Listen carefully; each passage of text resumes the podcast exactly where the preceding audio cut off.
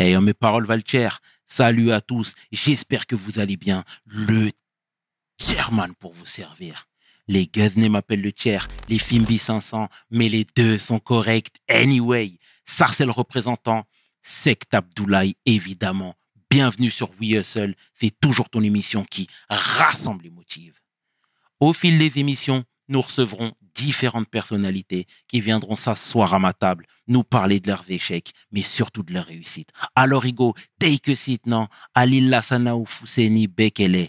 Mais Nikele Bana ou Bébé, ça c'est du Bombana. PDG New Dem, ça c'est du Wolof. Let's get it. We hustle, baby.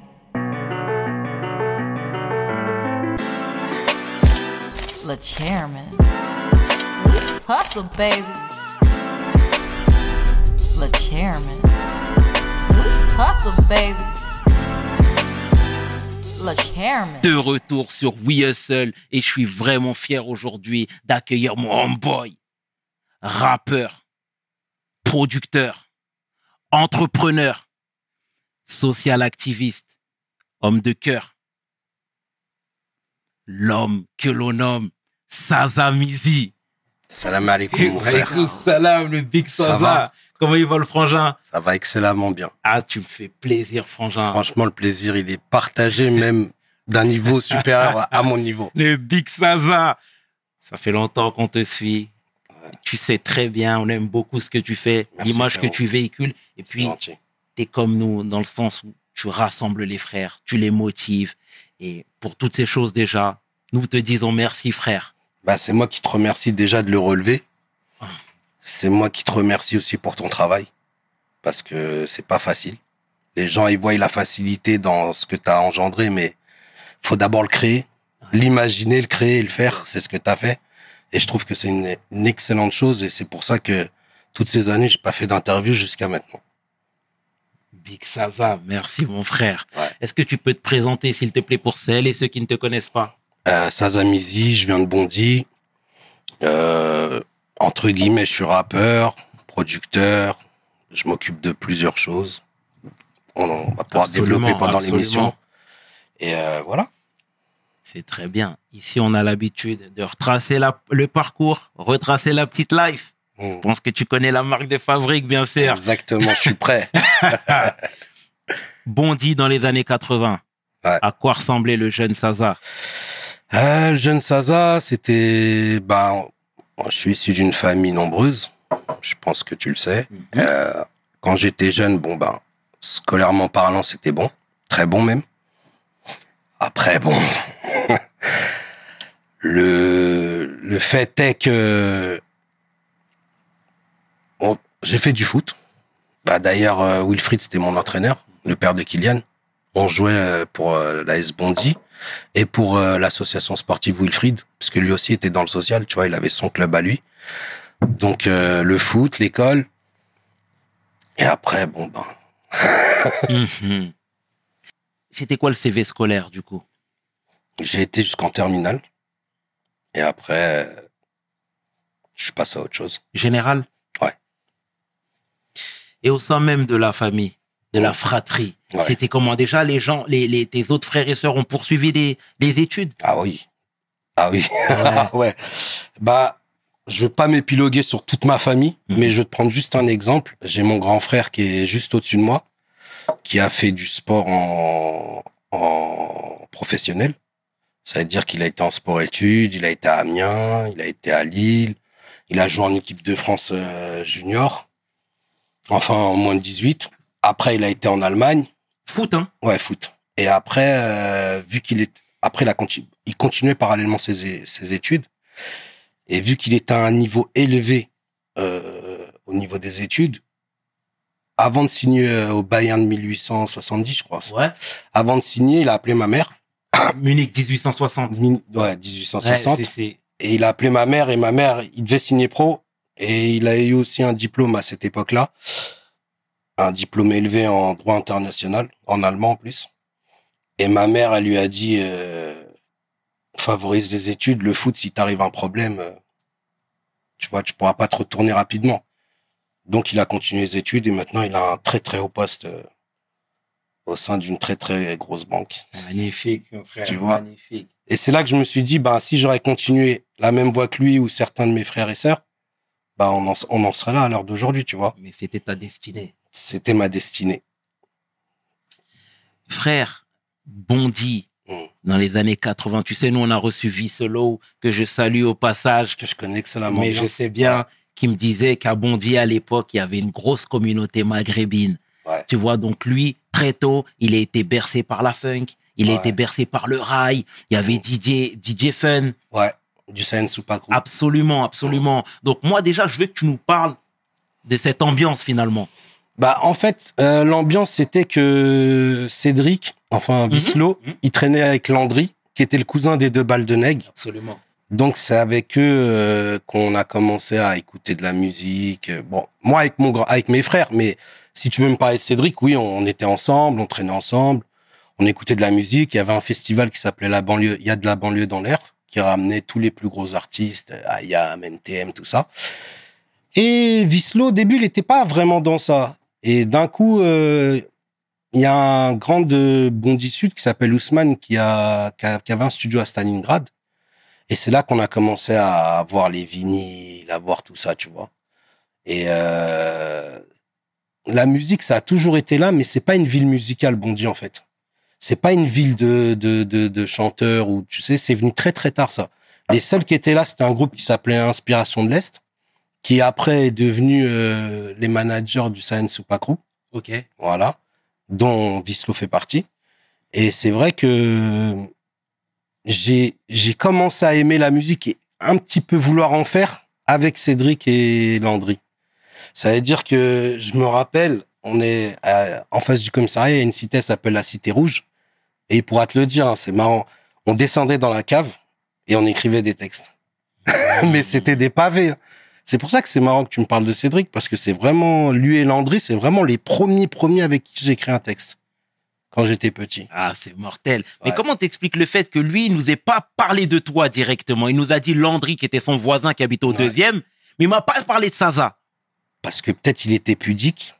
Peut-être il s'est dit, peut-être Saza, il veut pas que j'en parle. Peut-être Saza, il va, voilà, peut-être Saza, il va commencer son histoire un peu plus tard, comme ça s'est passé avec Kondo, réellement, de la Clica.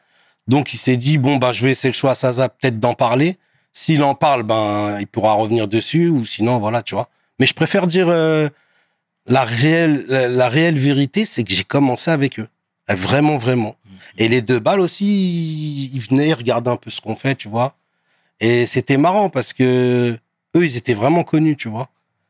Et ils nous disaient, ouais, c'est pas mal, ce que vous écrivez, c'est bon, mais bon, nous, on était scolaires, tu vois. C'est-à-dire, euh, ils nous disaient, bon, abrège ça, les phrases, elles sont trop longues, il y a un tempo à suivre, tu vois. Et voilà comment, comment on a commencé le rap réellement. C'est-à-dire que c'est marrant parce que après Vislo, Saiyan Supakru, moi, après, tu connais, bon, on va expliquer de toute façon. Bien sûr, forcément. On adore ce genre d'histoire, euh, Saza. Et voilà, pour reprendre encore les dires de Visselo, il nous disait qu'à cette époque-là, il y avait également une- beaucoup de tensions dans la ville. Il y avait des conflits entre, Le nord et le sud. déjà, de un, Ouais. et deuxièmement, entre Bondy et Noisy-le-Sec. Exactement, le landau. Ah ouais, vous êtes parti jusqu'à là. Mais ouais, vrai, c'est vrai, c'est vrai. Sur le, sur le, sur l'époque Bondy Nord, Bondy Sud, j'étais pas concerné. Parce que, vu que quand on était petit, on allait en colonie, euh, groupe mélangé avec Bondy Sud. C'est-à-dire que bon, je connaissais tout le monde, les gens m'apprécient. Après, sur l'ambiance Noisy-le-Sec, c'est vrai que c'était vraiment toute la ville contre, contre leur ville, tu vois. C'est-à-dire quand on a la Rony 2, ben, c'était comme dans Brevard, tu vois. on était 40 contre 40. Et c'était vraiment violent. Vraiment, vraiment violent. Jusqu'à les mecs de chez moi, on a été obligé de faire des opérations commando, tu vois.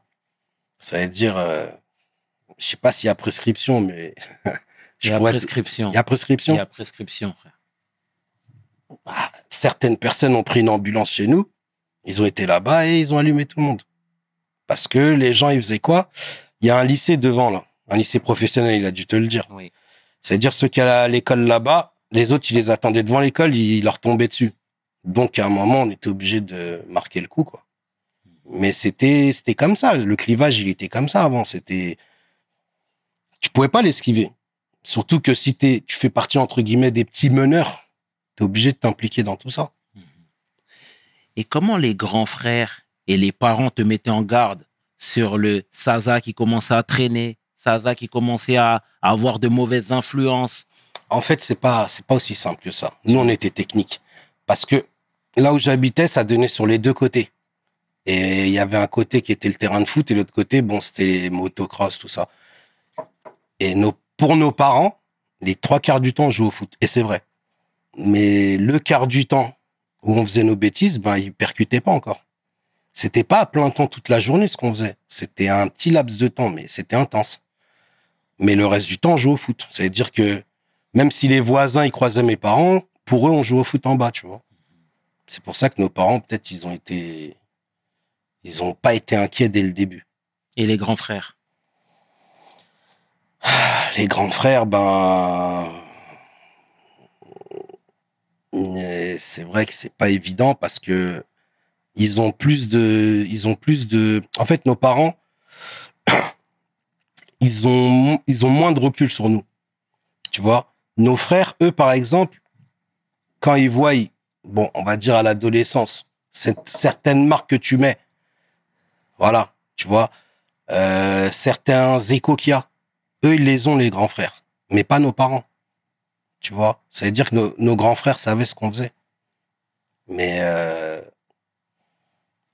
c'était, c'est injustifiable en vrai, tu vois, mais c'était comme ça. On est, on a, on a, on, a grandi sur un, pas un trouble de la personnalité, parce que chez nous, nos parents, ils pouvaient pas se rendre compte de ce qu'on faisait. Parce qu'on rentrait, on était, tu vois, on était tête baissée, respectueux, on aidait à faire les tâches ménagères. Donc les parents, ils peuvent pas imaginer que tu es en train de faire le, gangster dehors, tu vois. Et nos grands frères, ils nous prévenaient, ils nous prévenaient. Il y a un moment, ben, quand il te prévient et il voit que que que, que ça que ça fonctionne pas, ben il lâche prise. Il lâche pas prise par lâcheté, il lâche prise parce qu'il sait que tu as une personnalité, il sait que tu es intelligent et, si tu dois te manger un mur, ce sera de ta faute, c'est pas de la sienne. et les grandes sœurs? Elles étaient au bled. Ça veut dire que sur ça, j'ai eu de la chance. Ah, ok. Ah, parce qu'elles m'auraient fouetté. Mhm. Ouais. Nous, les femmes, elles sont, elles sont dures chez nous. Et pas- parfois, en tant que petit frère, il y a, il y a une autre relation avec les grandes sœurs. Ouais, et surtout que réellement, elles sont, elles sont, les, les gens, ils les, je sais pas comment ça c'est, maintenant, comment, comment c'est, mais les grandes sœurs, c'est vraiment dur. Elles sont très, très dures parce qu'elles nous aiment tellement que, euh, elles sont agressives dans, dans, dans, dans leur comportement.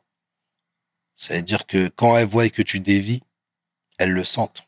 Exactement. Tu vois, tes parents, ta mère aussi, elle le sent. Mais peut-être qu'elle se dit non, non, peut-être elle se ment à elle-même, peut-être elle se dit non, il est bien élevé, tout le monde me dit que du bien de lui. Tu vois?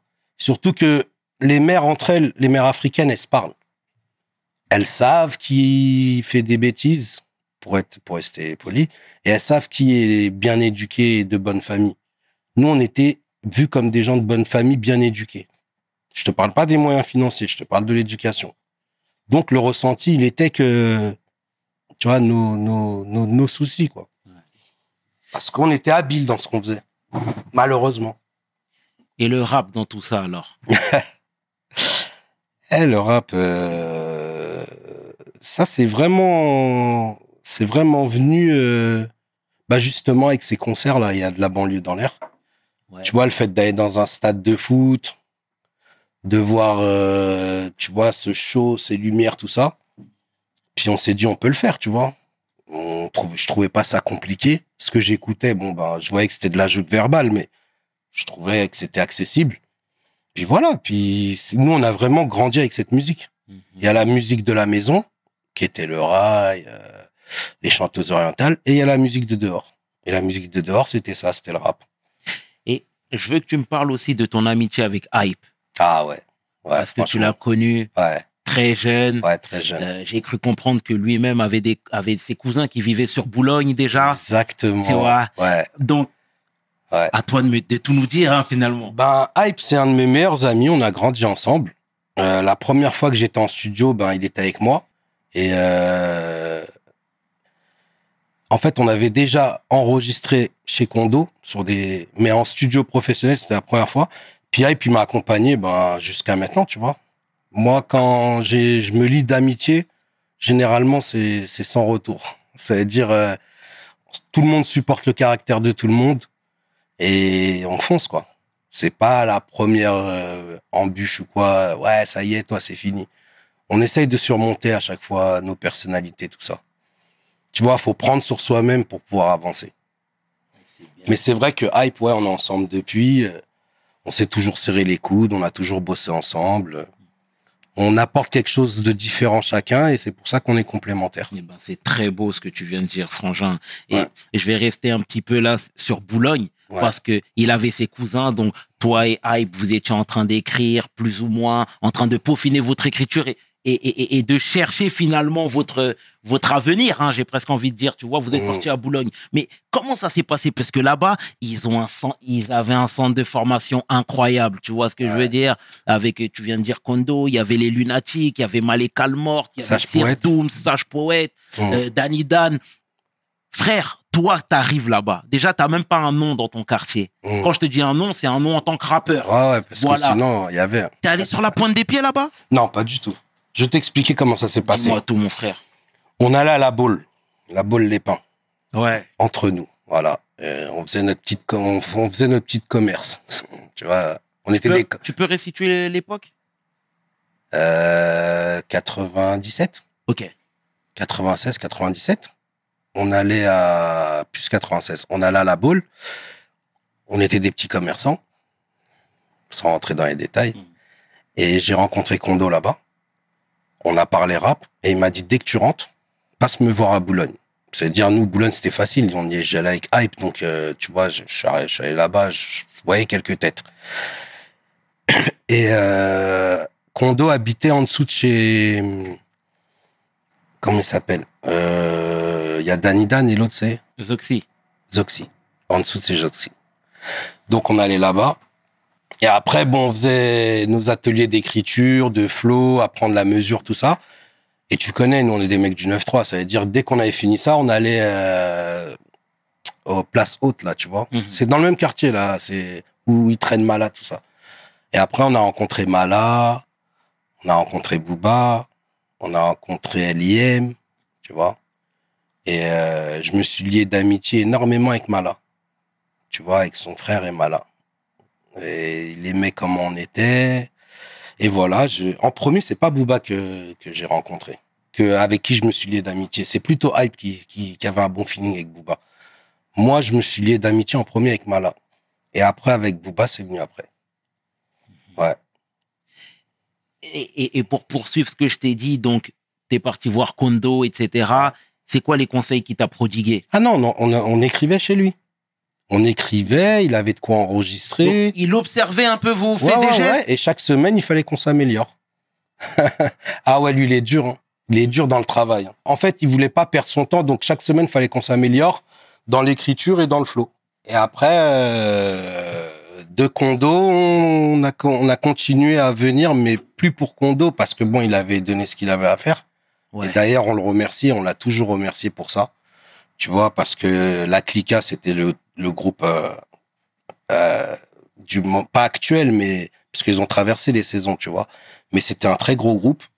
Et le fait de nous donner du temps, c'était une chose honorable de sa part, tu vois. C'est beau de lui rendre hommage, frère. Ouais, ouais, franchement, je l'ai toujours remercié.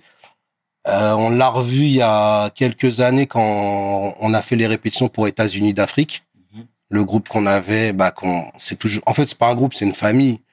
Euh, moi, Ghetto Fab, euh, LMC Click, euh, Bad Game, euh, Zesso, tout ça. Et c'est lui qui a, qui avait préparé nos shows. Ça veut dire que quand on a pensé à justement préparer, parce qu'il est bon sur scène aussi, Kondo, tu vois. Donc on, pour euh, pour le remercier de ce qu'il avait fait pour nous, sachant que eux ça a un peu descendu la clique avec nous, on a un petit peu avancé. Eh ben on l'avait pris pour euh, justement parce que on n'est pas ingrat, C'est hip-hop et c'est surtout fraternel, frère. fraternel. Mhm. Bah nous c'est que fraternel. Magnifique, Dans toutes nos actions c'est que fraternel. Et honnêtement, Mm. eux là, tout à l'heure tu parlais de Mala. Mm. C'était quoi? C'était une relation grand frère, petit frère? Ou pas du tout, frérot? C'était une relation. euh, nous on était, comme je t'ai dit, on était dans dans les affaires. Ouais. Dire que bon, l'amitié, les affaires, l'amitié, le respect, les affaires. Et après, c'était une vraie amitié. Et après, avec Booba, c'est devenu comme ça. Grand frère, petit frère? Non, il n'y a pas eu de grand frère. À aucun moment. il y a- Nous, on n'a jamais eu, j'ai jamais eu de chef ou d'adjudant-chef. Non, c'est pas, c'est pas non, non, ça. il n'y a pas eu ça, non. Parce que dans la personnalité, on était assez âgés. Dans, dans, dans ce qu'on faisait, on n'était pas considérés comme des jeunes. Ça veut dire, euh, dans le statut même dans la rue, on n'était pas considérés comme Mais jeunes. Je te dis ça parce que toi et moi, on vient des mêmes endroits. Hum. Quand t'es jeune, là, bon, aujourd'hui, quand t'as dépassé un certain âge, il n'y a pas de souci, c'est Mm. devenu banal. Mais quand t'es jeune, 4 ans, c'est énorme, frérot. Non, frérot, je vais t'expliquer. Dis-moi tout, frère. Au début, on y allait en transport. Après, je venais avec ma voiture. Tu vois, ça veut dire que bon, un- quand tu as un statut élevé dans les affaires, les gens ils te considèrent plus comme un petit frère ou un grand frère, tu vois. Ils te considèrent comme leur égaux. Même si, comme leur égal, excuse-moi. Ça veut dire qu'il n'y a pas eu cette sensation de viens, je t'aide ou viens. Mm. Non, non, non, non. Non, on n'était pas dans ce, on était d'égal à égal. Ça veut dire euh, le respect, il était partagé, l'amitié a été partagée. Et jusqu'à maintenant, ça n'a pas bougé. Même en ce qui concerne Booba, ça, ça a jamais changé, en fait. Magnifique, frangin. Ouais. C'est beau. Et toi, c'est à partir de quand que ta vie a commencé à t'échapper? Parce que tu sais, tout- depuis tout à l'heure, tu parles, tu dis que tu faisais du rap, tu étais un petit peu dans les affaires, ceci, Ouais. cela, mais j'ai l'impression qu'il y a, et arrête-moi si je me trompe, mais Ouais. il y avait toujours une sorte de maîtrise. Ouais.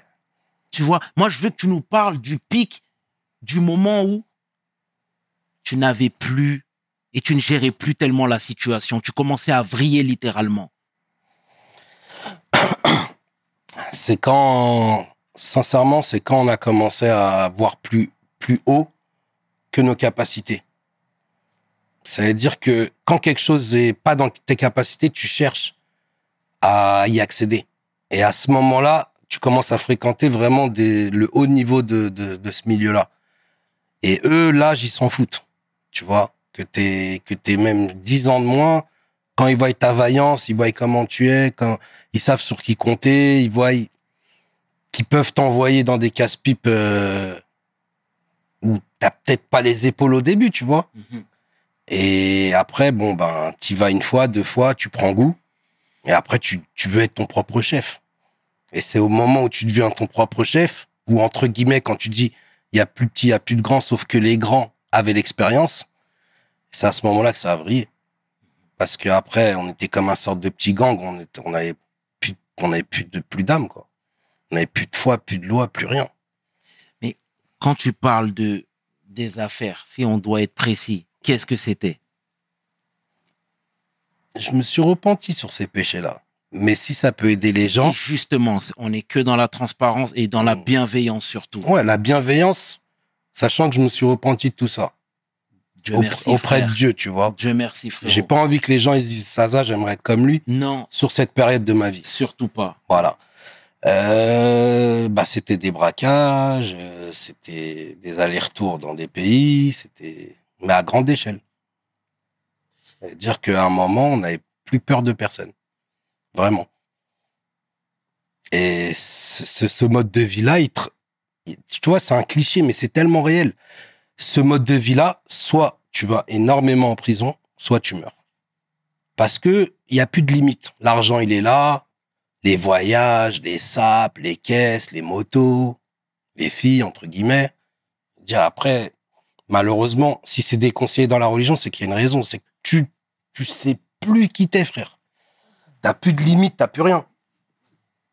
Donc, euh, c'est ça qui fait que tu dérapes, en fait. En fait, je veux même te dire mieux. Si tu veux rentrer dans les détails, et que Dieu me pardonne ce que je vais dire, mais tu te prends pour euh, ton propre Seigneur. Tu vois? Et c'est là où, où tu comprends que pourquoi Dieu il, nous- évite de faire tout ça. Parce qu'on était vraiment perdus en vrai.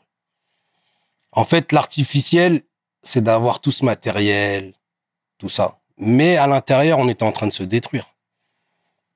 Parce que si tu vas jusqu'au bout, tu commences à tuer des gens. Tu vois? Il y a même des choses qu'on a fait, j'ai réfléchi, j'ai dit, mais non. Tu vois, si des gens ils doivent de l'argent à l'époque, tu sais ce qui se passe.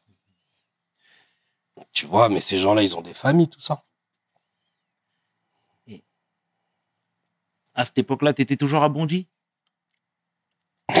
Tu connais la réponse. Non, non. Non, tu sais, quand t'as de l'argent, tu quittes vite fait le ghetto. Enfin, pas le ghetto, mais tu quittes vite fait là où t'habites.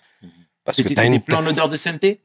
Non, tu, tu, tu te dis que je vais évoluer, quoi. Et évoluer chez nous, c'était habiter à Paris. Donc, euh, jeune, je suis parti habiter à Paris, j'avais mon appart, tout ça. Mmh, Ça va. mmh. Tu sais comment on est chez nous. Malheureusement, même si tu es dans tes affaires pour rester poli, Mm. tu ne peux pas quitter le foyer comme ça. Ouais, mais le problème, c'est quand ça, tu ça. commences à avoir beaucoup d'argent, quand tu commences à avoir de la drogue, des armes, tu vas mettre ça chez toi? Absolument pas. Voilà. Si tu le caches dans la cave, ils vont te le voler. Parce qu'il y a ceux qui, qui, entre guillemets, tu sais très bien comment c'est en banlieue. Il y a ceux qui font et ceux qui jalousent. Ceux qui jalousent, ils te volent. Tu vois, toujours euh, derrière ton dos, mesquinement, tout ça. Donc, comme tu fais confiance à personne, tu te barres. Sans dire à personne où t'es. Mais c'est pas, euh, c'est vrai que quitter la maison, c'est dur. Tu vois? Quitter le cocon familial, c'est, une chose, euh, qui se fait pas si on n'était pas dans ça. Mais comme je t'ai dit, intérieurement, tu es dans un artifice. Ça veut dire que tu penses que ce que tu fais, c'est bien. Et tu oublies les valeurs, tu vois, qui sont la famille et la religion. Donc, euh, c'est pour ça que je t'ai dit, c'est là que ça a dérapé, quoi. Et pendant cette fast life, là, tu disais que tu allais énormément en boîte de nuit aussi. 7 jours sur 7. Ouais. Ouais, 7 jours sur 7, on était en boîte. temps boi- Et tu disais même que ton ex-femme était, de, était une stripteaseuse. Non, une go-go danseuse, ouais. Pardon, pardon. Ah ouais, si, si, Mais- si. Tu vois, voilà. Bon, c'était une fille bien.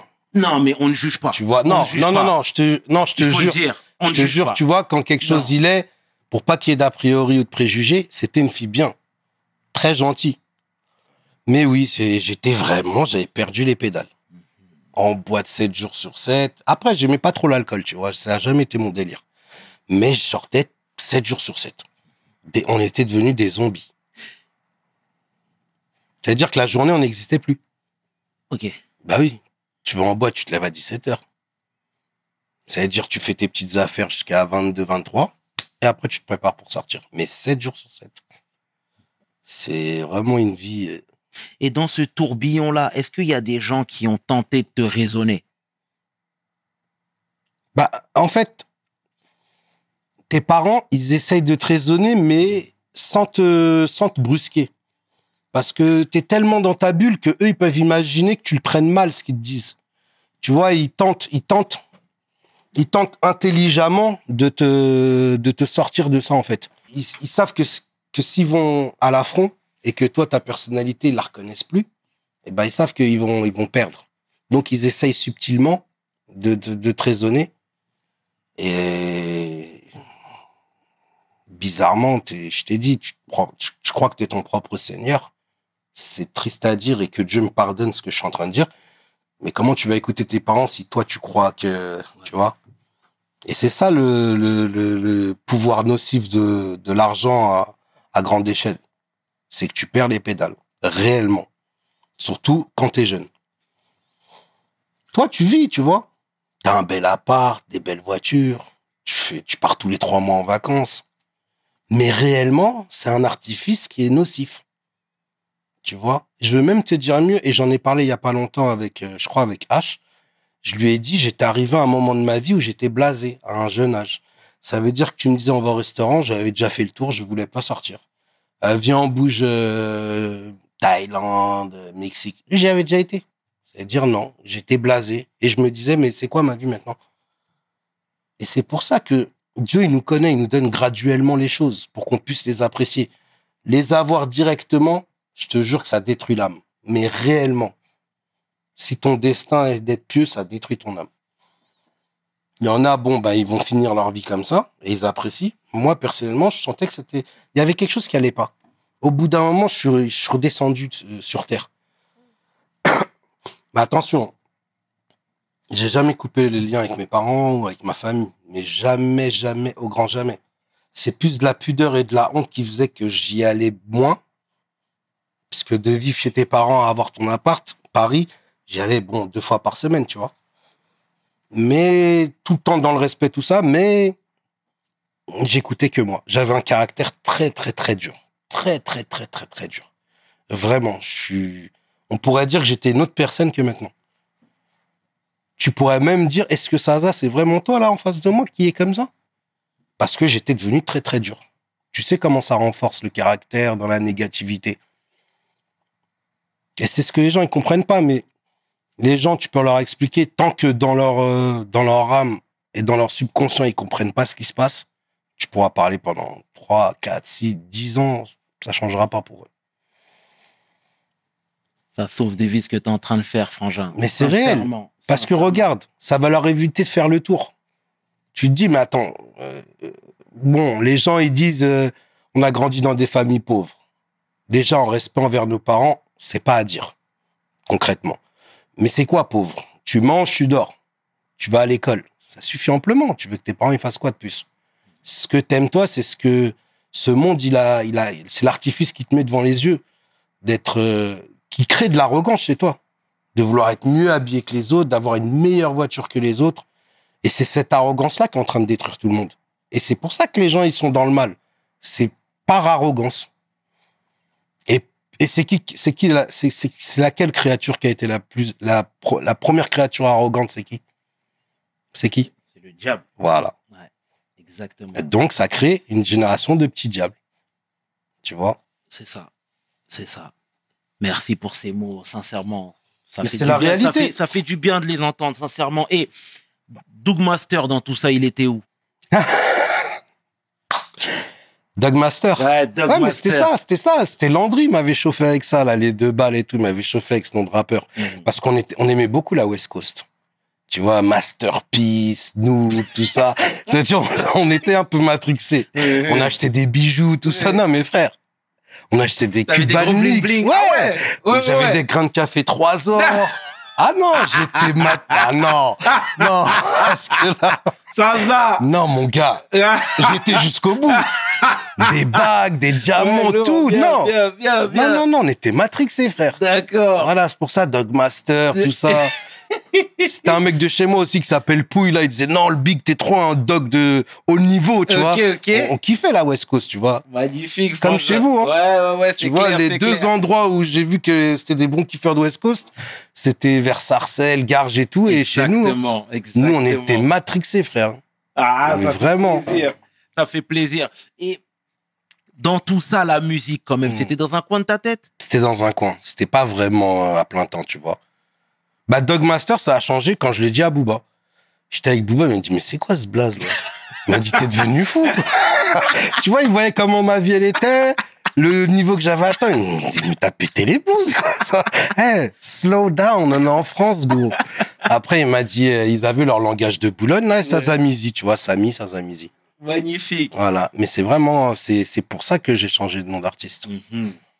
Et t'as connu la prison. Ouais.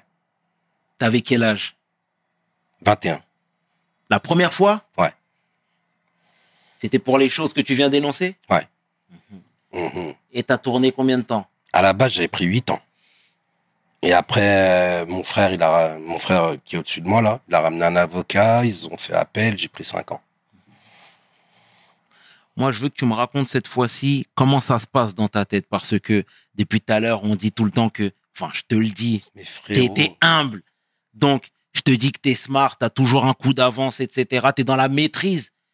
Là, tu te fais attraper. je l'ai pas vu venir. C'est une enquête d'un an et demi. Ils m'ont suivi pendant un an et demi. Ça veut dire que tu les sens pas, en fait. C'était, la BRB, tu vois. Eux, ils sont là pour attraper les vrais voyous. Pendant un an et demi, ils m'ont suivi et je les ai pas vus venir. Mais partout, mes voyages, ils m'ont tout sorti. Tu vois. Ils sont venus m'attraper et, tu vois, on se croit intelligent. On essaye d'être habile, mais ils seront toujours plus intelligents que nous. Surtout que Dieu, il t'aide pas dans le mal. C'est-à-dire que tu es tout seul à la fin. C'est-à-dire que c'est eux qui vont gagner parce que Dieu, il va pas t'aider dans ce que tu fais. C'est-à-dire que concrètement, bah, et c'est une bonne leçon finalement. Je te jure, j'y ai repensé. Je me suis dit, Dieu merci, c'est Dieu qui m'a sauvé. Réellement. Parce que ton arrogance, elle augmente de jour en jour. Jusqu'à, tu peux atteindre un niveau où, où t'as pu, t'as- moi j'avais encore quelques limites, tu vois, parce que j'ai une éducation. Mais tu peux arriver à un stade où t'as plus de limites. Et la prison, c'est bien, c'est bien ce qui s'est passé. Je remercie Dieu Pour cette sanction? pour cette sanction, réellement. Parce que cette sanction, elle m'a fait prendre du recul sur plein de choses. Tu vois, parce que je t'explique, mais juste mon ressenti. Quand il m'attrape déjà, je mets un temps avant de comprendre ce qui se passe.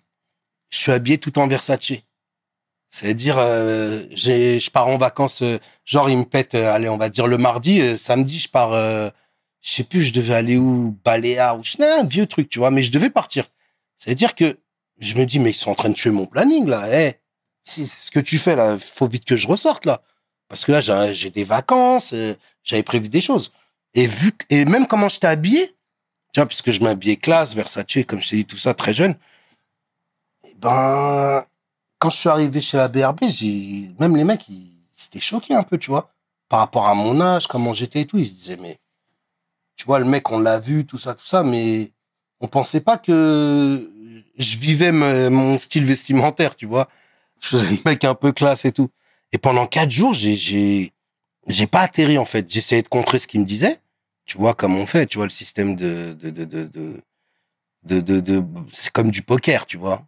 T'essayes de voir ce qu'ils savent Mm. et toi, t'anticipes euh, ce qu'ils ont et tu, tu, tu, tu, tu moulines là-dessus.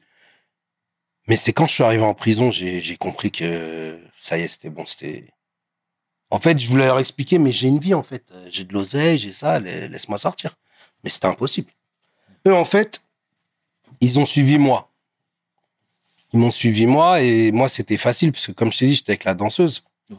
C'est-à-dire que quand je changeais de téléphone, toutes les trois semaines, deux semaines, trois semaines, ben, ils avaient toujours le numéro de la fille avec qui j'étais.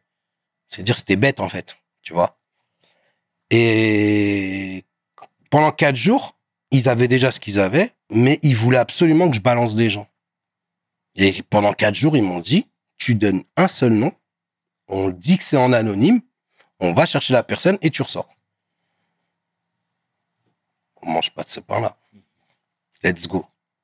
Et dire, j'arrive à Bois d'Arcy, je suis habillé tout en Versace, ils ont son jogging, ils ont cru que je sortais de boîte de nuit. Alors que je sortais de quatre jours chez la BRB, Et la réaction de la famille cette fois-ci?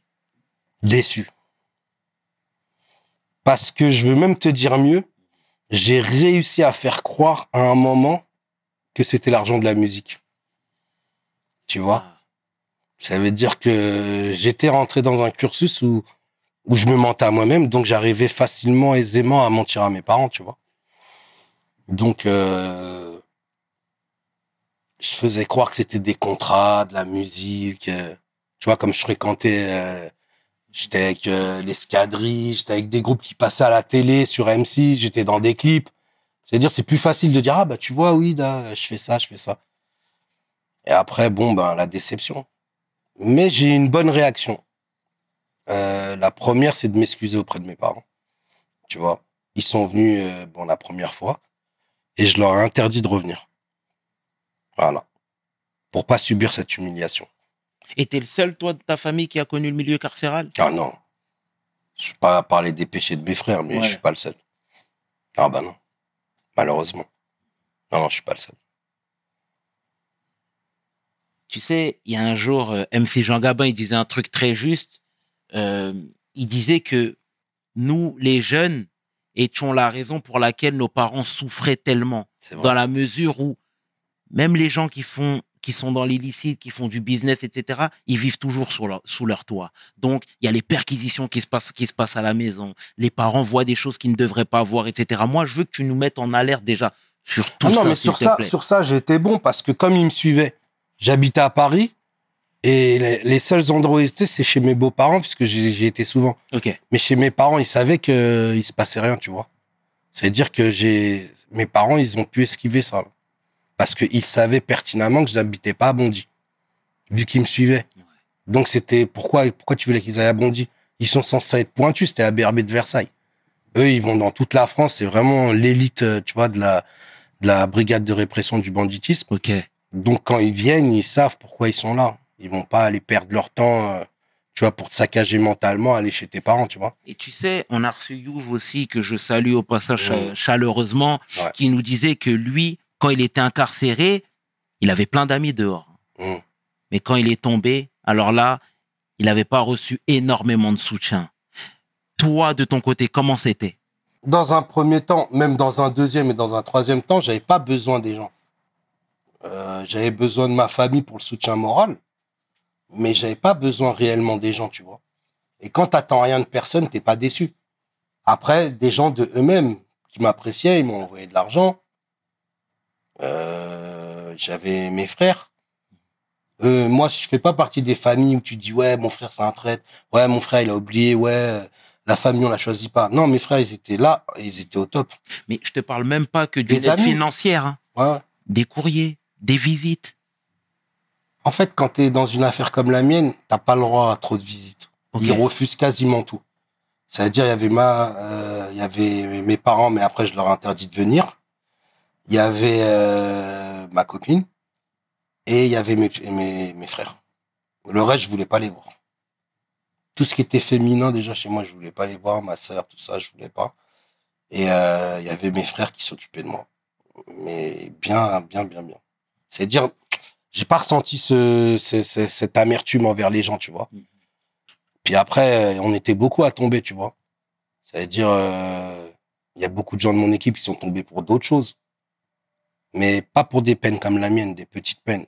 Mais c'est vrai qu'ils étaient là. Moi, j'ai pas souffert de, même si je n'avais pas besoin des gens, je n'ai pas souffert de, ah, c'est des traites, ah, c'est comme ça qu'on est en prison et puis personne. Moi, j'ai pas, j'ai pas vécu ça, en fait.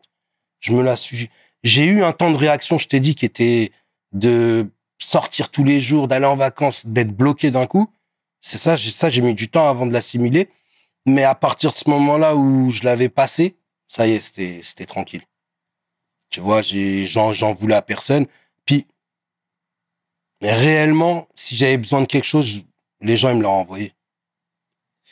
Et dans ton malheur, qu'est-ce que tu t'es dit? Tu t'es dit en ressortant, je laisse tout ça de côté ou en ressortant, je serai plus malin? En ressortant, dans un premier temps, je serais plus malin. Mais vu que j'ai eu le temps, pendant les années où j'étais en prison, de bien étudier la religion, eh ben, en fait, c'est bizarre. Tu vas pas tout lâcher pour la religion, mais tu vas être pudique avec Dieu, donc tu vas aller, tu vas, en fait, ça va être dégressif. De comment j'étais avant de rentrer et quand je suis sorti, il restait quand même quelque chose. Ça veut dire, je l'ai un peu exploité en sortant, mais la religion m'a fait arrêter euh, au fur et à mesure du temps euh, ce que je faisais de mal. Mais réellement, c'est pas, c'est, c'est moi-même, c'est de moi-même. T'as tourné vois. combien de temps? J'ai tourné trois ans. Plein. C'était ta seule et unique peine. Ma seule et unique peine. C'est dire que déjà, j'étais assez intelligent pour pas retomber. Merci, mon frère. Dieu merci. Mais parce que j'étais sincère avec Dieu. Tu vois? Mais réellement, je parle à cœur ouvert. Je, n'ai rien à vendre, en fait. Je parle à cœur ouvert. C'est ma relation avec Dieu qui a fait que j'ai pu m'en sortir. Et j'ai pu... Parce que quand tu... En fait, qui, qui donne tout, qui, crée tout? C'est Dieu. Tu vas demander aux gens et tu vas faire des choses euh, malhonnêtes. Mais si tu demandes à Dieu à cœur ouvert, ben, au fur et à mesure, ta vie va s'améliorer. Et elle s'est améliorée. J'avais, en sortant, j'étais pas comme je suis maintenant. J'étais encore un petit peu dans le dur. Tu vois? Mais vraiment. Mais pas dans l'atteinte à la personne comme les braquages. J'étais dans autre chose. Je l'ai fait quelques années. Et après, au fur et à mesure, j'ai, je commence à avoir honte. Et surtout, j'ai appris une chose. Et une chose essentielle. C'est quand un imam, je l'ai pris à part, je lui ai posé toutes les questions de la terre et il m'a dit, tu sais, ta subsistance, c'est un ange qui l'inscrit sur ton front au bout du troisième mois, quand tu es dans le ventre de ta mère. Et tu n'auras jamais plus, tu n'auras jamais moins. Tu n'auras jamais plus, tu n'auras jamais moins. Donc je me suis dit quoi? Je suis tout en train, tout ce que je devais avoir, mon risque, comme on dit, c'est la subsistance. Je suis en train de l'avoir dans le mal. Pourquoi je l'aurais pas dans le bien? Tu vois? J'ai même travaillé. hein. En sortant, j'ai travaillé chez Orange carrément, avec Youssoufa. Youssoufa, ouais. Ouais, je travaille chez Orange avec Youssoufa. Bon, j'avais mon petit business là-bas quand même, tu sais, tu connais ton gars. Mm.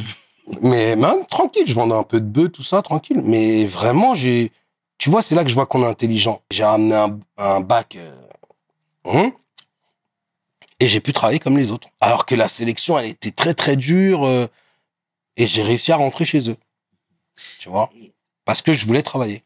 Tu parlais de, de, de, de- du fait que tu as appris ta religion Hum. Parce que ça, ça- c'est ce qu'il te fallait à ce moment-là précis. C'est ce qu'il faut pour tout le monde. Absolument, je suis d'accord avec toi. Mais là, dans le dur, c'était ta délivrance. C'est la délivrance. Est-ce qu'il y a des gens qui t'ont mis le pied à l'étrier ou qui t'ont poussé dans cette voie-là? Bah, C'était un travail? Non, je, veux, je te parle du- de la période où tu étais incarcéré. Hmm. Est-ce qu'il y a des personnes qui t'ont dirigé vers cette voie-là? Pas du tout. Ok. Je me, c'est venu de moi-même. C'est comme une voix intérieure qui commence à se réveiller, en fait. C'est quelque chose qui, c'est, c'est, c'est, intense ce que je veux te dire, mais ça, ça vient dans, dans, quand tu, quand tu dors. Tu vois, tu vois des belles choses, tu vois, je sais pas, tu vois une autre version de toi-même qui te donne envie. Et tu, je sais pas, ça t'amène, ça te tire, en fait. C'est comme si Dieu, il t'appelait. Mais pas, il t'appelle d'une voix sourde. C'est pas quelque chose qui vient et qui te parle dans la tête. C'est quelque chose qui, c'est une essence en toi qui, qui, qui commence à s'élever. Tu vois, c'est, je te dis comment je l'ai ressenti. Hein. C'est vraiment, ça m'a, ça m'a, ça m'a tiré en fait. Et tu as fait le tri dans ton entourage. Tu parlais de ta copine, la danseuse. À contre-cœur, ben on s'est séparés. Pas à contre-cœur, si, parce qu'on s'entendait excellemment bien. Elle est venue toute ma peine. Et, tu vois, elle, me ramenait mes vêtements, elle s'occupait, elle s'occupait de moi, tu vois. Et voilà, après les choses, elles ont fait que, ben, on s'est séparés. C'était ta destinée, frère. C'était ma destinée. Mhm. Mm. Et Saza, Mm. ça me fait plaisir déjà de converser avec toi. hein. Merci sincèrement pour ce témoignage. Et t'es sorti, tu disais que tu as travaillé chez Orange, etc. Mm. Et le rap dans tout ça, parce que c'est le fil rouge un peu que de, de, de, de, de ta vie, hein, j'ai presque envie de te dire. Bah justement, justement, euh, je sors, je vois Booba, on se voit beaucoup, beaucoup, beaucoup. Et tu vois, j'étais pas encore prêt, prêt, prêt. Tu vois, et lui, il commençait, je crois, c'était à l'époque de Westside, je crois. Il commençait à s'élever euh, au niveau de la musique, mais il était déjà bien, mais tu vois, il s'élevait financièrement, il s'élevait au niveau du, du, du paysage rap. Et quand il me demandait à moi, t'en es où? J'étais pas vraiment prêt. Tu vois, à chaque fois, il me disait, mais fais-moi écouter des trucs et tout. Mais j'étais pas prêt. Moi, j'allais là-bas en BM, tu vois, je lui montrais que j'étais en place. Mais j'étais pas prêt. Ça veut dire qu'au bout d'un moment, il me demandait plus, tu vois. Et après, j'étais avec l'escadrille.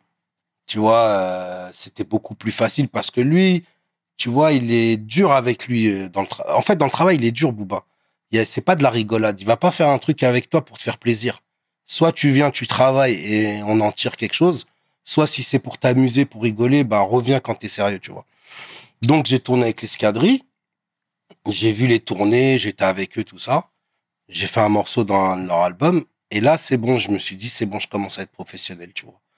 Donc j'ai commencé à enregistrer de mon côté.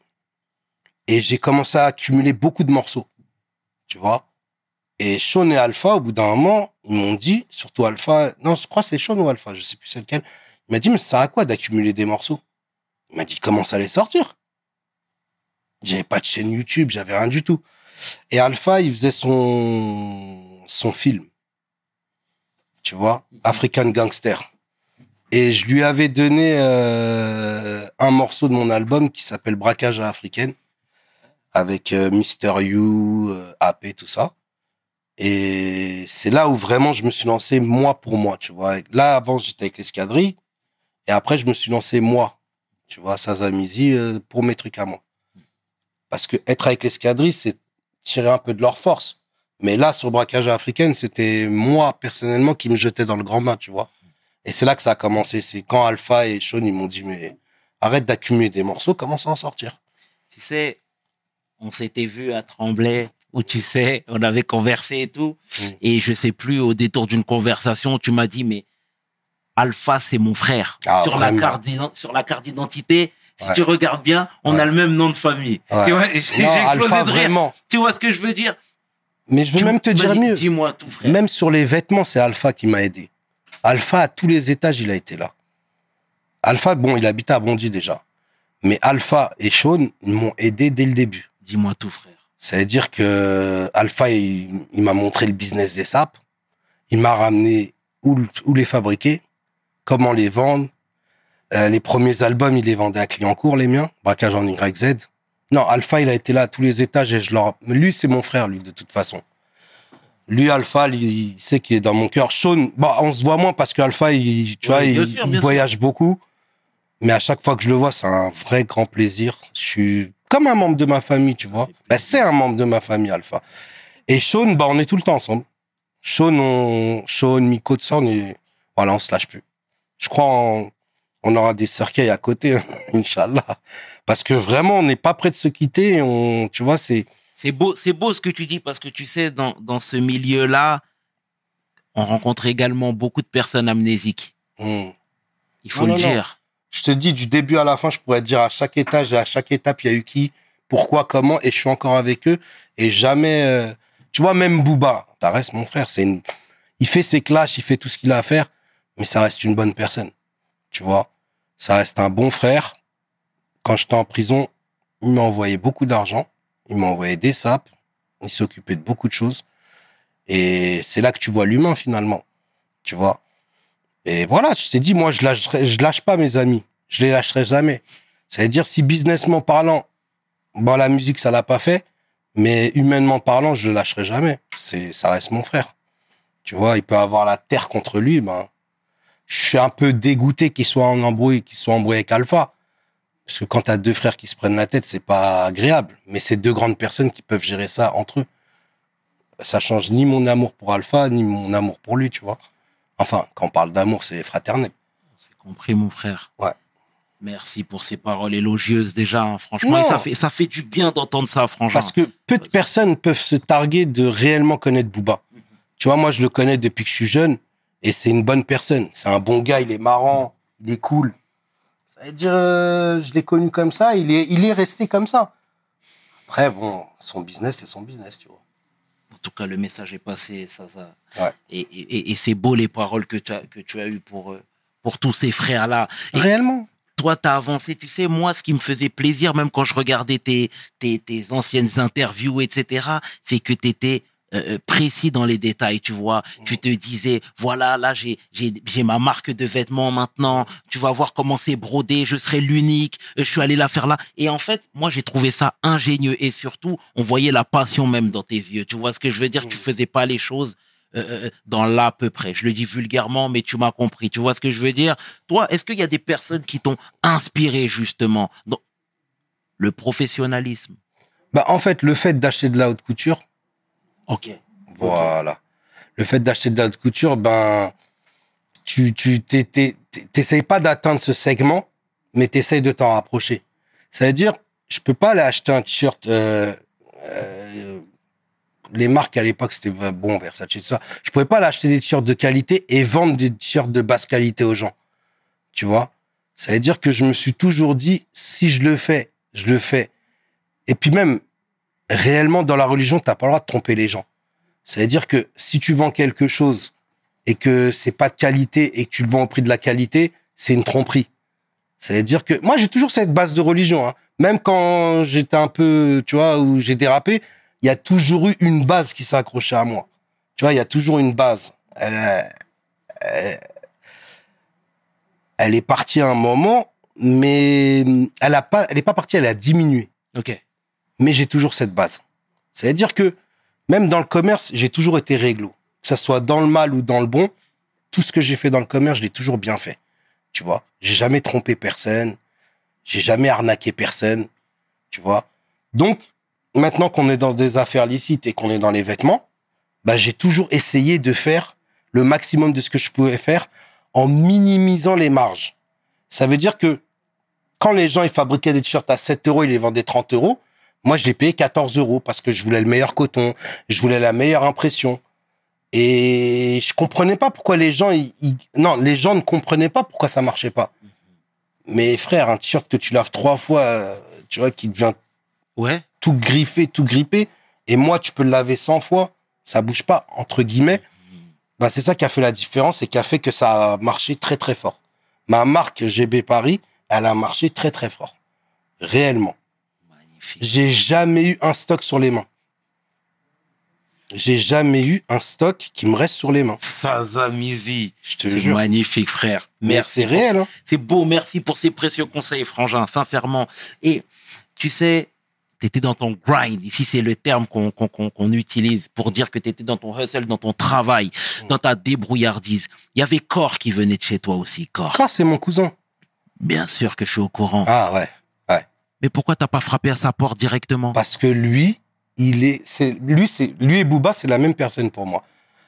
Dans le sens où, Cor, il est tellement exigeant que si je veux frapper à sa porte, faut que je sois à 100% dans la musique.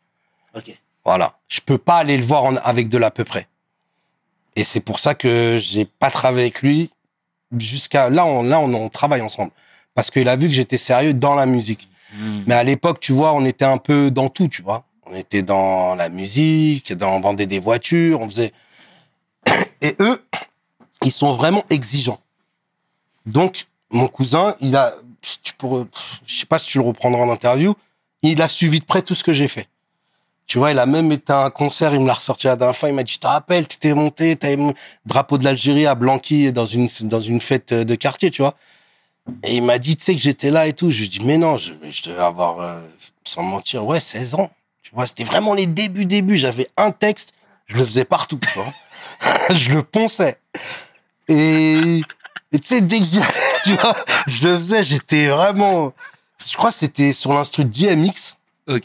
Quel Euh, non, non, non, non, non, non, euh, Rough ouais, ma- Rider. Rough Rider. Rough Rider Ouais, tin. ok, ok. Ouais, c'était celui-là. Ah, Je viens de Bondy. Ouais. Ouais. Dogmaster MC. Ouais, ouais, je me rappelle, je me rappelle. Et je le ponçais, je le faisais partout. Et il m'a, il m'a rappelé ça, là, pas longtemps, on en rigolait. Et euh, réellement, euh, tu vois, il faisait ses compiles, il faisait ses BO, il développait des gros artistes. Et moi, j'étais pas vraiment à fond dans le rap. Ça veut dire frapper à sa porte. Pour moi, c'était, c'était inutile parce que je savais ce qu'il allait me dire. Soit tu fais de la musique et tu fais que ça, soit euh, ça sert à rien de venir me voir. Et ils ont raison. Hein. Et il a raison. Faut dire la vérité. Faut Là, il a vu que j'ai Ah bossé. bah oui. Il m'a dit, viens, viens, on se voit, viens, on discute. Mais il a toujours été là. Cor, c'est vraiment, tu vois, en plus, c'est quelqu'un de très, très intelligent.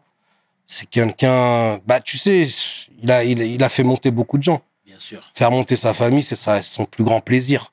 Mais il a senti que j'étais pas vraiment dedans. Donc, c'est pas grave. Le temps, il est passé et il avait raison. Comme Booba avait raison. Le message est passé, Saza. Et voilà, t'es, tu t'es débrouillé, tu as fait ton petit bonhomme de chemin. Ouais. Et dans tout ça, tu es devenu papa. Ouais. Tu vois, toi déjà, c'est à quel âge que tu es devenu papa pour la première fois? Je suis jeune, tu sais. C'était à 26, je crois. D'accord. Ouais. 25, 26. Toi, Mm. bon, aujourd'hui avec Internet, hein, aujourd'hui les enfants ne pourront se documenter, hein, forcément, mais t'aimerais que tes enfants sachent qui était le jeune Saza? Bah, j'ai deux garçons, j'ai deux filles. Les garçons, ça me dérange pas, mais les filles, ça me dérangerait, tu vois. Donc, euh, ouais, je préfère pas. Je préfère pas. Je préfère qu'ils aient l'image de leur père euh, accompli. Tu vois? Et je leur donne un certain mode d'éducation. J'ai envie qu'elles euh, qu'elles respectent ça et que qu'elles restent sur l'image qu'elles aient. Tu vois. J'ai j'ai gommé au fur et à mesure du temps. euh, les problèmes que, que j'avais intérieurs, tu vois, sur les pulsions, sur l'arrogance, sur tout ça. Et je préfère qu'elles soient sur l'image qu'elles aient maintenant et que, même si je, je ne doute pas qu'elles verront l'interview, tu vois. Après, bon, bah, c'est pas grave, peut-être elles apprendront quelque chose. Et c'est- ton histoire. C'est mon histoire. Mais si je peux esquiver ça, je l'esquive.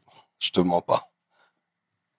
Est-ce qu'avec le recul, il y a des choses que tu ferais différemment? Euh, bah dans le contexte, tu penses que tu as raison quand tu le fais. Tu vois? Donc, si je l'aurais fait différemment, je sais pas, je peux pas te dire. J'ai regretté des actes, tout ce qui était violence, tout ça.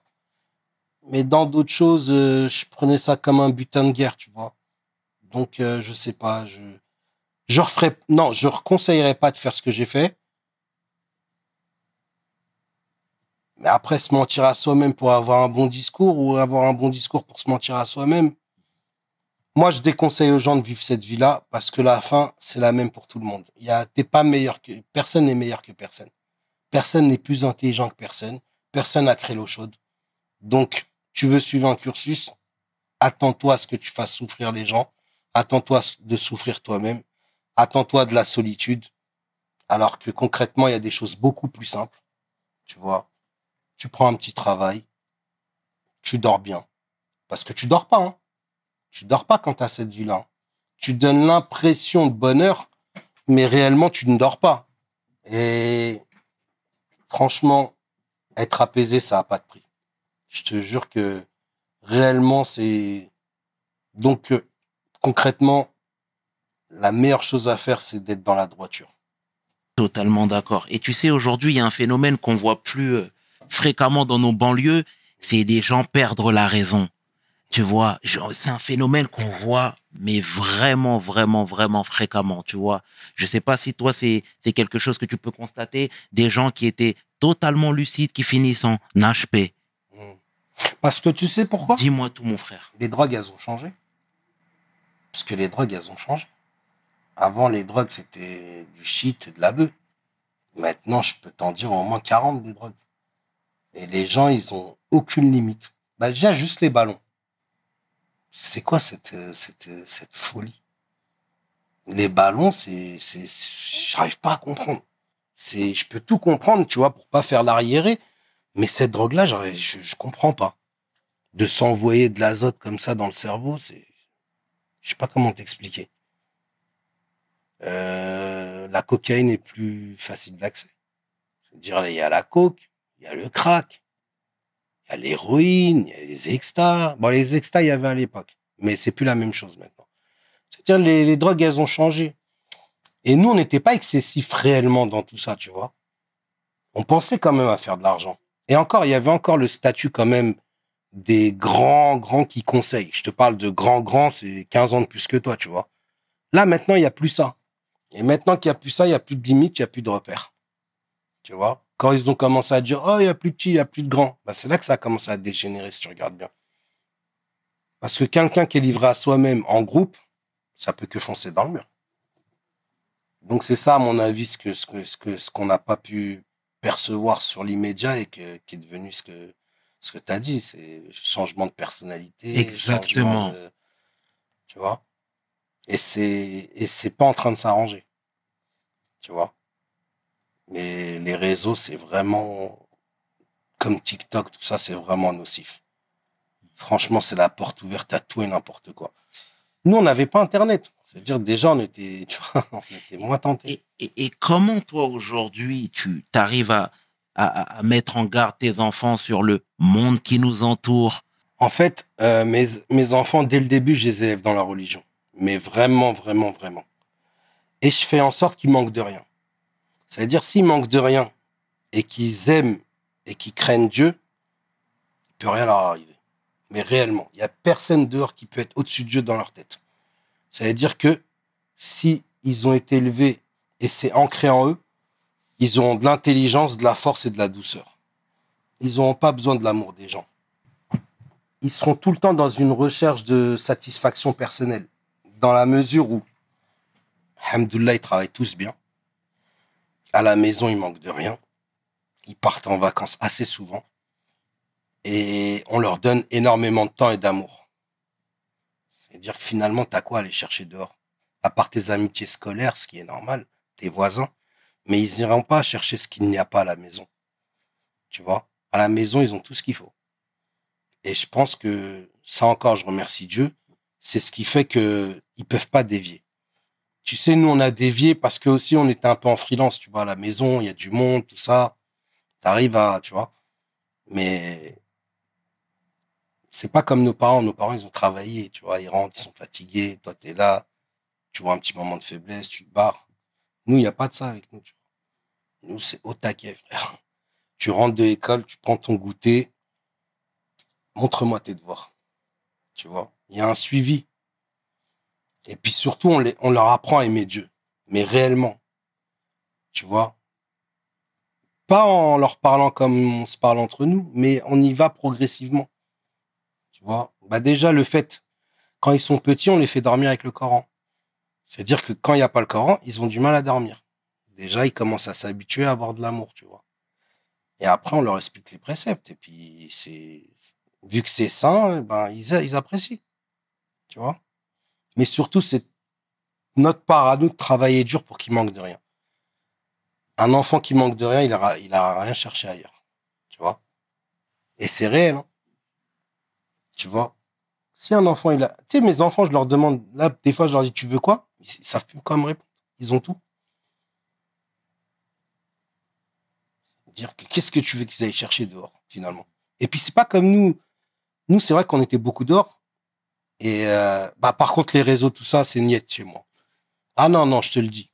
Je te le dis. Déjà, les téléphones, c'est après l'adolescence. Et il n'y a pas de, tu vois, tout est surveillé.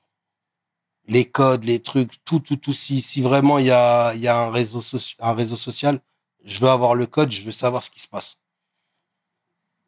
Mais ça va, tu vois, j'ai, Dieu m'a donné des enfants doux et gentils.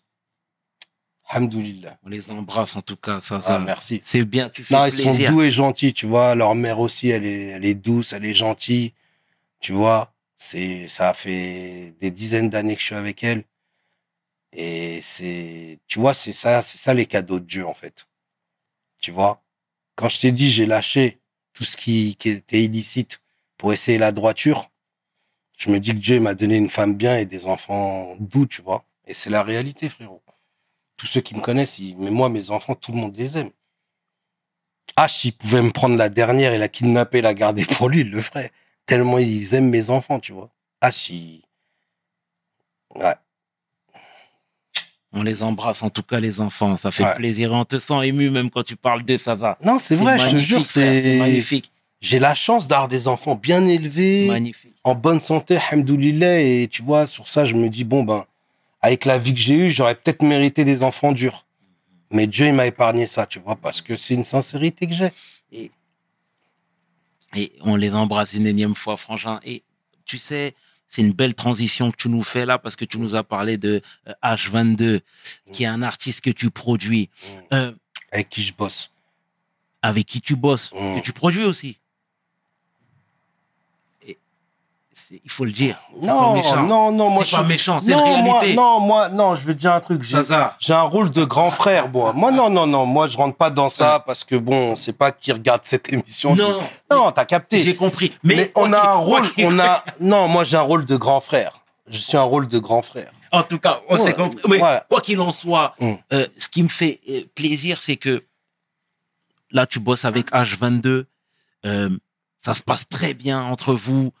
Juste avant l'émission, on a vu même qu'il t'avait appelé, il te demandait des petits conseils, etc. Et ça, c'est magnifique, Frangin. Mais finalement, c'est très mérité. Tu sais pourquoi? Parce que toi, tu as fait ton petit bonhomme de chemin et tu travailles toujours en solo, en indé, etc. Tu as vu des gens te passer devant, Mm. mais tu as toujours eu des paroles élogieuses Ouais. t'as jamais été celui qui allait, je le dis vulgairement, mais rager. Non. Celui qui allait euh, euh, manquer de respect délibérément. Et aujourd'hui, c'est une belle récompense et c'est une deuxième carrière. Et je te dis ça, mais en te disant ça, je pense notamment à Sean. À Sean, pardon. Tu vois ce que je veux dire, mon homeboy. Et en vérité, tout ça, moi, ça me fait plaisir, frère. C'est mérité. Raconte-moi, s'il te plaît, la connexion entre H et toi. Bah en fait, moi au début, euh, il y a Sean qui est avec Freeze. Sean, tu connais comme on est, moi et lui, on est inséparables. Et euh, il me dit, j'ai un petit frère avec qui je bossais et tout. En plus, il t'a dédicacé dans un morceau. Tu vois, moi, j'étais un peu sur... euh, je connais pas tout dans la musique. Je rencontre Freeze. C'est un choc pour moi parce que ça fait longtemps que j'avais pas pris une claque comme ça. Réellement, tu vois. Parce qu'on connaît vraiment toute la musique. On apprécie vraiment beaucoup, beaucoup, beaucoup de gens. Mais Freeze, c'était quelque chose de spécial, tu vois. Et Sean, il me dit, bon, ben, on va bosser ensemble et tout. Et moi, après, comme je te dis, comme avec H, comme avec Nair et tout, je prends quand même mon rôle de grand frère avec Freeze, tu vois. C'est-à-dire, euh, c'est toute la vie, nous, c'est pas que la musique. Tu vois, Sean, c'est vraiment la partie business euh, profonde, tout ça. Mais moi, Freeze, je le prends vraiment comme mon frère. C'est-à-dire, je suis là à tous les étages pour lui, tu vois. Je peux être là pour n'importe quoi, on est ensemble, ben, jusqu'à aujourd'hui, ça se passe très très bien. Et après, euh, Freeze, il me présente H. Et, euh, et tu sais, les deux, ils sont similaires un peu, tu vois. Ils sont très respectueux, très intelligents. Et c'est comme ça, de fil en aiguille, que les deux, je les ai pris comme, comme ma famille et qu'on a bossé ensemble. Et après, il y a une Naïr qui est venue après. Et euh, mon associé Ibrahima aussi m'a ramené un artiste qui est très, très, très, très fort. Il s'appelle Vakra. Et voilà, on a, j'ai créé ma petite famille comme ça. Je parle de famille parce que les termes de business, c'est vulgaire. Mhm. On parle de famille parce que c'est comme ça que bah, mon album s'appelle, Dangereuse Famille. Je rebondis pas dessus, je suis pas là pour la promo. Ouais. Non, non, je suis pas du tout là pour Eh la ben, promo. on est bon, on est bon. Non, non, pas du tout. On est bon. Mais voilà, j'ai j'ai créé un système de famille où je suis là pour la musique et pour le quotidien. Voilà. C'est un système de grands frères. En tout cas, c'est tout mérité. Ça me fait plaisir de te voir rapide comme ça, que ce soit toi, que ce soit Sean. Et puis c'est en phase avec ton âge, avec ton CV. Tu vois ce que je veux Ouais. dire C'est terrible. Moi, Tu vois, regarde Sean. dis-moi, frangin. Tu vois, pour te montrer comment la vie elle est. Avec Sean, on a galéré. On a fait des Bicraft Tours, on a tourné, on a, on a mangé notre pain noir, entre guillemets, même si je déteste l'expression. Absolument. Mais quand quand il y a quand il y a des choses florissantes, eh ben on est tout le temps ensemble. Tu vois ce que je veux dire? Et c'est ça la famille. C'est ça ce terme de famille que j'ai toujours mis et, et sur quoi j'ai toujours voulu mettre l'accent. Les gens, ils ont toujours voulu voir les gens en termes de business. C'est pour ça que ça a jamais marché. Nous, on est resté en termes de famille. Moi, euh, si demain Freeze il m'appelle, euh, on parle pas de musique. La musique, ils savent qu'on est ensemble. Mais s'il m'appelle pour, euh, il a crevé, il s'est embrouillé, il sait que je vais venir tout de suite. H, il sait que c'est la même chose. Il sait que demain, il a besoin d'un rendez-vous, il a besoin quelque chose je peux lui faciliter, je le ferai. Naïr pareil et Vakra pareil et puis ceux qui y arriveront pareil. Parce que tu vois quand tu tu fais le terme de famille, c'est ça agit sur le cœur, tu vois. Et quand tu fais les choses avec le cœur, tu peux jamais te tromper. Et puis les gens, tu les sondes. Ils rentrent pas dans ta famille si tu sais pas qu'ils sont s'ils sont pas comme toi. Moi, ils sont tous respectueux. Ils sont tous bien élevés. Bon, il y en a qui ont des caractères durs, tu vois. H, il, il est un peu, tu vois, il est pas bagarreur, mais tu vois, il est un peu plus dur. Les autres sont un peu plus calmes. Mais tout le monde a un bon cœur dans cette équipe-là. Et euh, frangin, ta relation avec l'Algérie, c'est laquelle? Bah, j'ai beaucoup de mes grands frères et grandes sœurs là-bas. Et euh... puis c'est c'est mon pays. C'est dès que je peux y aller, j'y vais. Mhm. Tu vois, j'ai mes neveux là-bas. J'ai là, j'y vais là, là, bientôt. C'est, je sais pas, c'est c'est quelque chose d'unique en fait. Quand t'es là-bas, c'est, tu peux pas avoir cette sensation ailleurs dans le monde. Tu vois, c'est, je sais pas. Surtout que moi, j'y étais quand j'étais jeune. J'y suis resté une petite période de ma vie, tu vois. Ok, ok. Voilà. À un moment, quand ma mère, elle a perdu son père, Rahmo, elle m'a laissé là-bas et j'ai toujours eu ce goût de l'Algérie, tu vois. J'ai toujours aimé. euh, C'est, je sais pas comment t'expliquer. C'est une sensation. Déjà, juste quand t'arrives, tu sens l'air. Tu vois, c'est pas, c'est pas, c'est pas du Fahrenheit, tu vois, dans l'air. Mais quand tu sens l'air, déjà, ça te met dans une, dans un bien-être. Et tu vois, euh, à part la sensation d'aller à, tu vois, faire des pèlerinages, tout ça, j'ai pas cette sensation de bien-être ailleurs. Ailleurs, je vais être bien, mais pas comme quand je rentre en Algérie. Est-ce que, so- est-ce que socialement, tu as pour ambition de faire des choses là-bas, par exemple? En Algérie, En Algérie, totalement. franchement, l'Algérie, c'est un pays riche. Donc, c'est pas en Algérie que je le ferai. Ouais. Tu vois, si je devais le faire, ça serait vraiment euh, des, des pays qui, qui ont été en guerre et qui se reconstruisent. Et ça, c'est vraiment facile à faire. Tu vois, il y a des associations qui sont déjà en place. Euh, dans l'immédiat, ce que je fais, c'est les puits. Tu vois, parce que c'est facile d'accès, c'est facile à créer. Mhm. Mais euh, l'Algérie, c'est... Moi, je suis de grande ville en plus. C'est un pays riche, on va pas se mentir. Il n'y a pas réellement une grosse pauvreté en Algérie. Ouais, mais il y a des coins plus reculés. Mais, mais tant mieux. Tant mieux. Je te mens pas, tant mieux. Ils n'ont pas accès à la perversion, entre guillemets. Mhm. C'est-à-dire, ils ne veulent pas des choses qu'ils n'ont jamais vues. Ouais, mais les, là, je parle des, des, des besoins de première nécessité, Ils par les exemple. ont, ils les ont, frérot. Ils les ont. Euh, Il y a les Sahraouis, ça vivent dans le désert. Euh, ceux qui vivent dans, entre guillemets, Dowar, les villages, ils sont organisés dans leur village.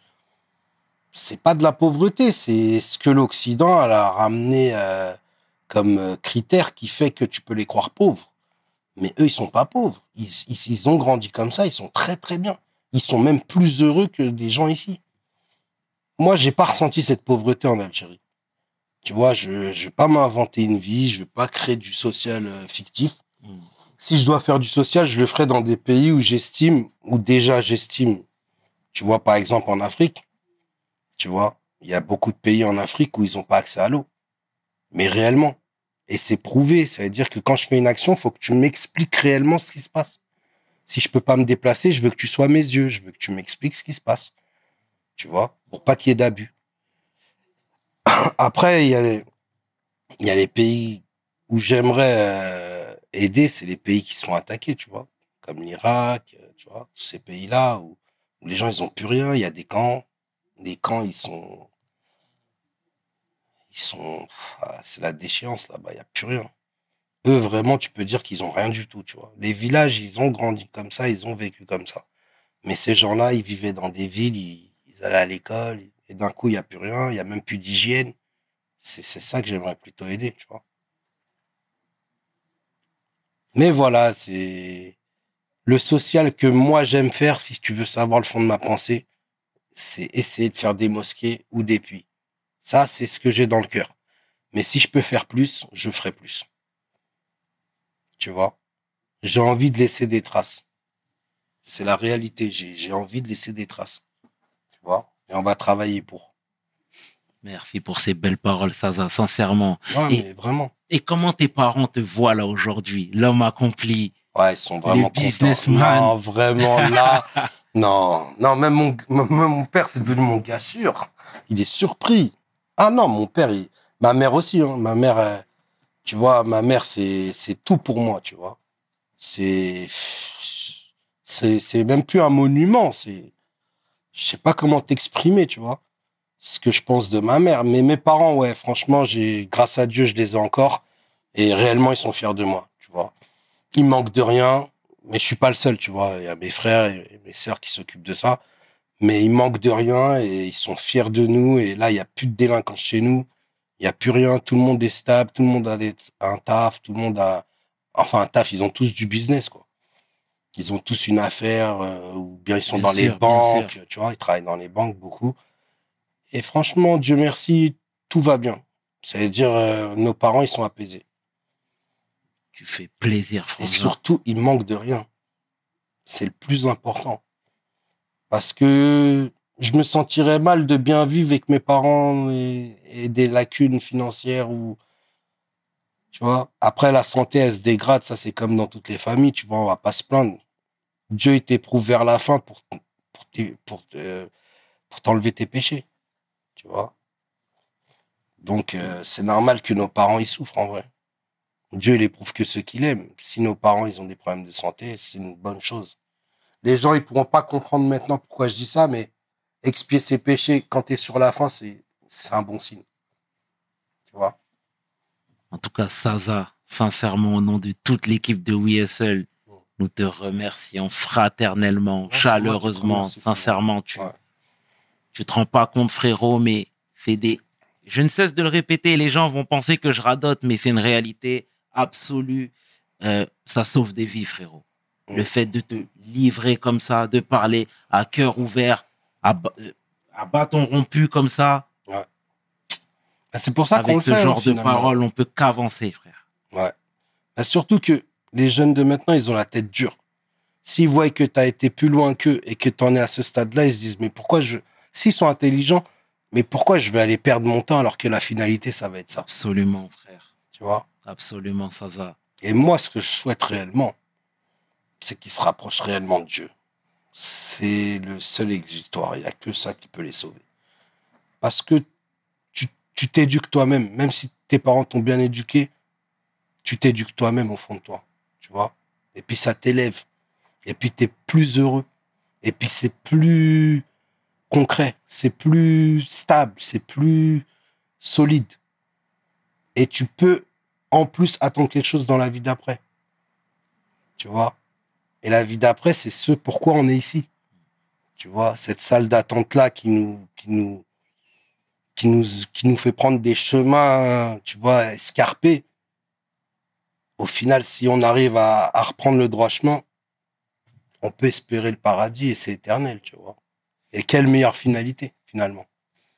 Ça, ça. Merci infiniment pour tes mots, sincèrement, mon frère. C'est moi qui te remercie, frérot. C'était le tiers et, qui- et 500. Tu peux inverser. Les deux sont corrects avec mon homeboy. J'ai nommé le Big Saza pour We Hustle. Mes paroles valent tiers. Peace. We hustle, baby.